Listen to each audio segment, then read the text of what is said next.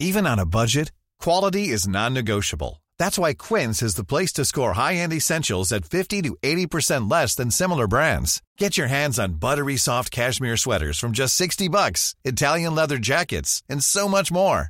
And the best part about Quince, they exclusively partner with factories committed to safe, ethical, and responsible manufacturing. Elevate your style without the elevated price tag with Quince. Go to quince.com slash upgrade for free shipping and 365-day returns.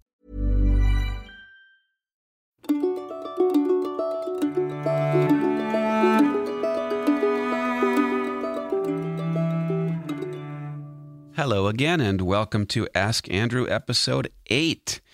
In the last episode, I, oh, I don't know, crossed some lines, perhaps got daring and scary, and I argued that Christian classical education, properly understood and attempted, enables us to know, glorify, and enjoy God.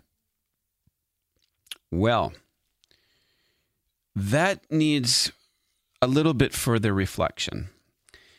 And one of the ways we can approach that reflection is by thinking about just what it is that we are teaching our children in a classical education. Remember the definition. I, I argued way back at the beginning that, and, and continually, that, that Christian classical education is the cultivation of wisdom and virtue. And we do that by nourishing the soul on the true, the good, and the beautiful by means of the seven liberating arts of truth perception and harmony. But the goal, the reason we do all of that as Christians, is much higher than the Greeks ever thought of. They were content with wisdom and virtue for the most part, the best of them. But we do it so that the student is better able to know, glorify, and enjoy God in Christ. Well, what if we look back at the beginning of the definition, the cultivation of wisdom and virtue? I want in this in this session to address the question, what is a virtue? And then how is it cultivated? And one of the things that becomes immediately obvious, not obvious, sorry, important, crucial, when we think about the virtues is to note that there are different kinds of virtues. And the different kinds of virtues are cultivated in different ways. And let me uh, give an example of different kinds to illustrate my point here. One kind of virtue, one, one virtue would be patience. Everybody used to know patience is a virtue. I think we no longer believe that in America. I think the ultimate virtue now is passion. We're passionate about things. But patience used to be a virtue. Well, why? What kind of virtue is patience? Well, interestingly, patience is, is one of what's called the cardinal virtues. And the reason is because the cardinal virtue comes from the Latin cardin, cardinal or cardinale or something like that, which means hinge. The cardinal virtues are the virtues on which every other virtue hinges. If you don't have patience, you can't develop any virtue of any kind. Or let me rephrase that and say, the amount of patience you has determines how much of the other virtues you can develop. So therefore, patience is a virtue because it helps us to become better at whatever we're trying to do. And that's one of the things that makes a virtue a virtue is precisely that it makes us better at what we should do. Here's another virtue speed. Speed. Yes, I said speed, as in running fast. The virtue of the cheetah is its speed, one could say. But wait a minute. Patience and speed are both virtues? Mm hmm. Mm hmm because all other things being equal, if you have patience and you have speed, you are better than you would be if you didn't.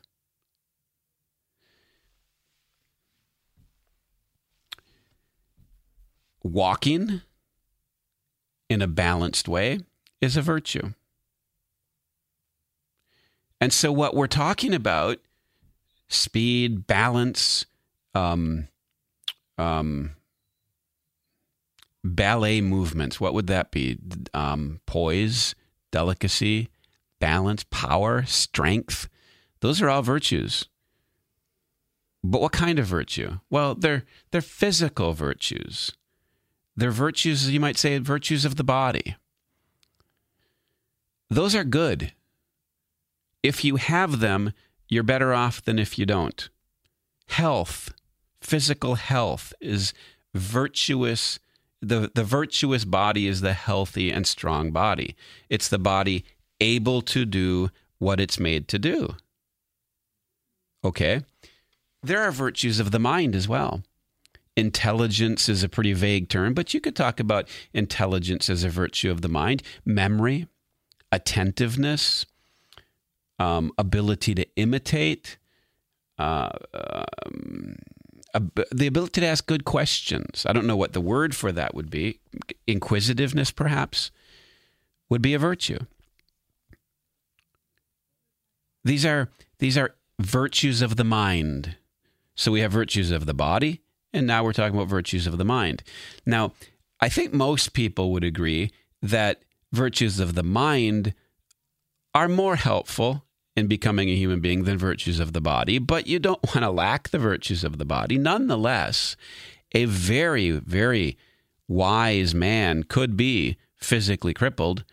Um, I think you can think of of a you know the intellectual genius, the, the Stephen Hawking, who who has intellectual virtues in some ways unparalleled, but physically suffers so many limitations.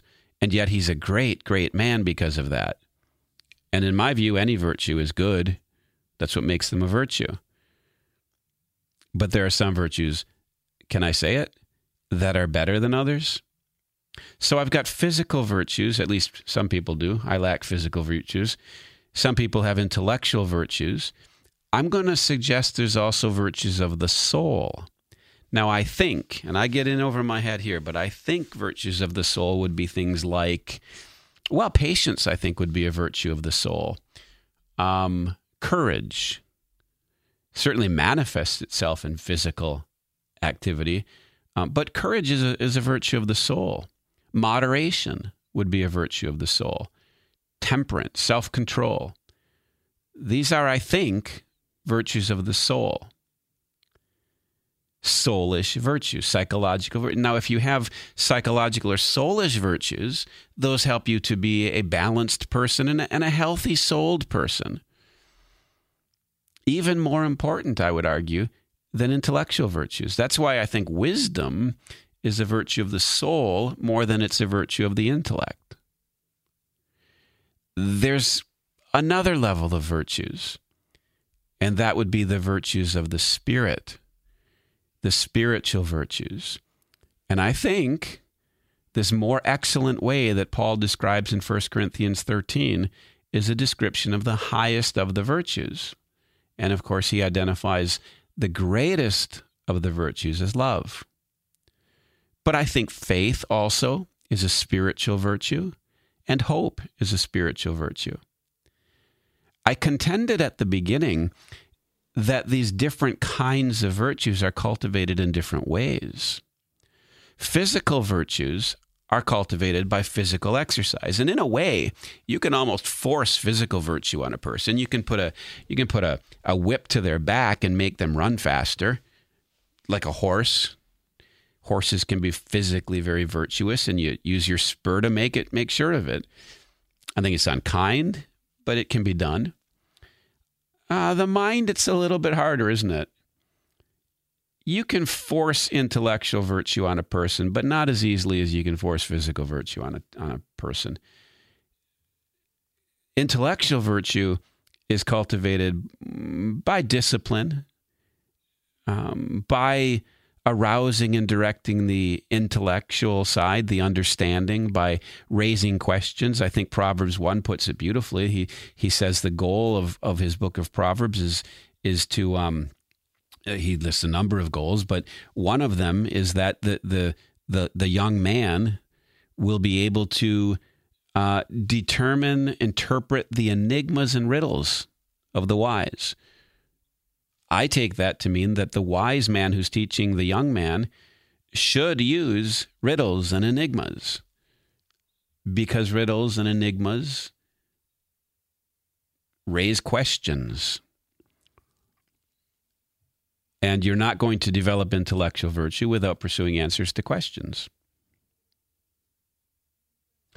The soulish virtues are even more subtle. To cultivate the soulish virtues, it seems to me that you do need to exercise a level of physical discipline and intellectual discipline, but it must be ordered to something higher. It must be at least moving toward the level of personhood and mystery. Harmony, balance, integrity. These are these are soulish virtues that go beyond our thinking and bring in our behavior, our relationships, our conduct, our attitudes, the whole the whole thing. And it becomes a much more subtle thing to cultivate a soulish virtue. I find that when I want to cultivate soulish virtues in myself or others, I need I need books because they're written by and I mean the great books because they're written by people far advanced. When it comes to spiritual virtues, we enter into the realm of the miraculous. Faith comes by hearing, and hearing by the word of God. We are not saved by works, but by grace through faith, which doesn't come from ourselves. And grace is a gift. And I suppose then, when it comes to faith, hope, and love, the way we get that is by asking for them and then waiting on the Lord to give them.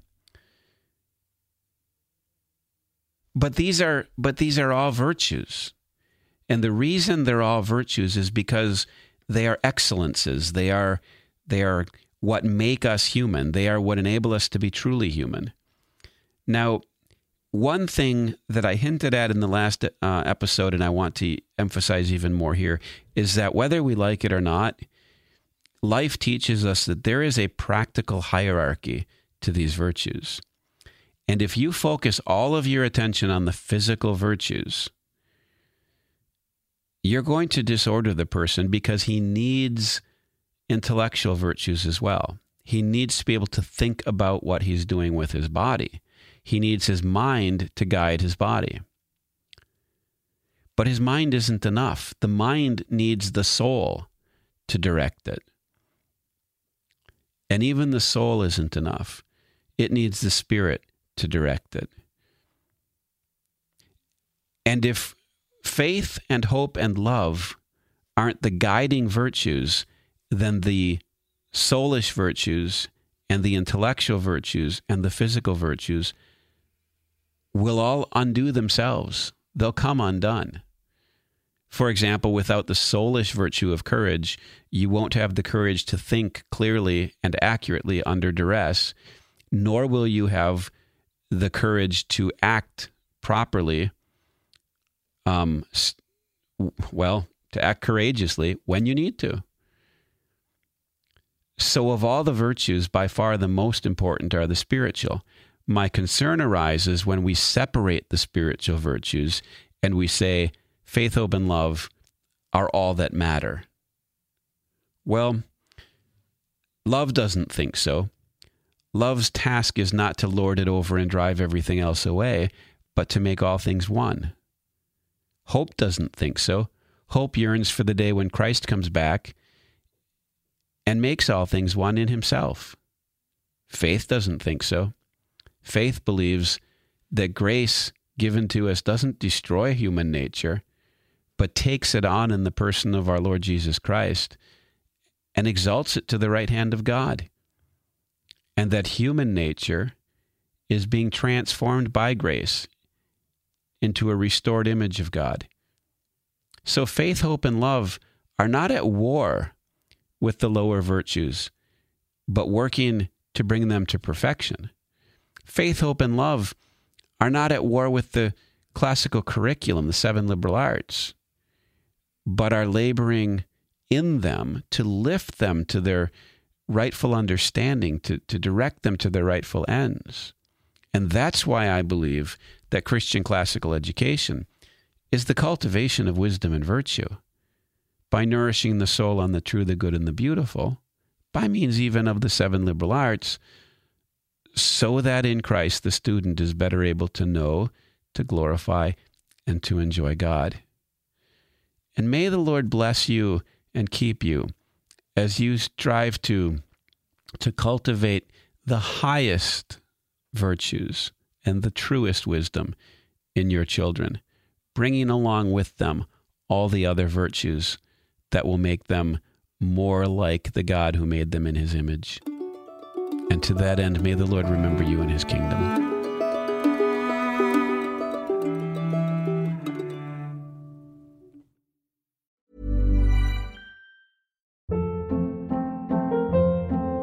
Hold up. What was that? Boring. No flavor. That was as bad as those leftovers you ate all week. Keke Palmer here, and it's time to say hello to something fresh and guilt-free. Hello Fresh. Jazz up dinner with pecan-crusted chicken or garlic butter shrimp scampi. Now that's music to my mouth. Hello Fresh. Let's get this dinner party started. Discover all the delicious possibilities at hellofresh.com.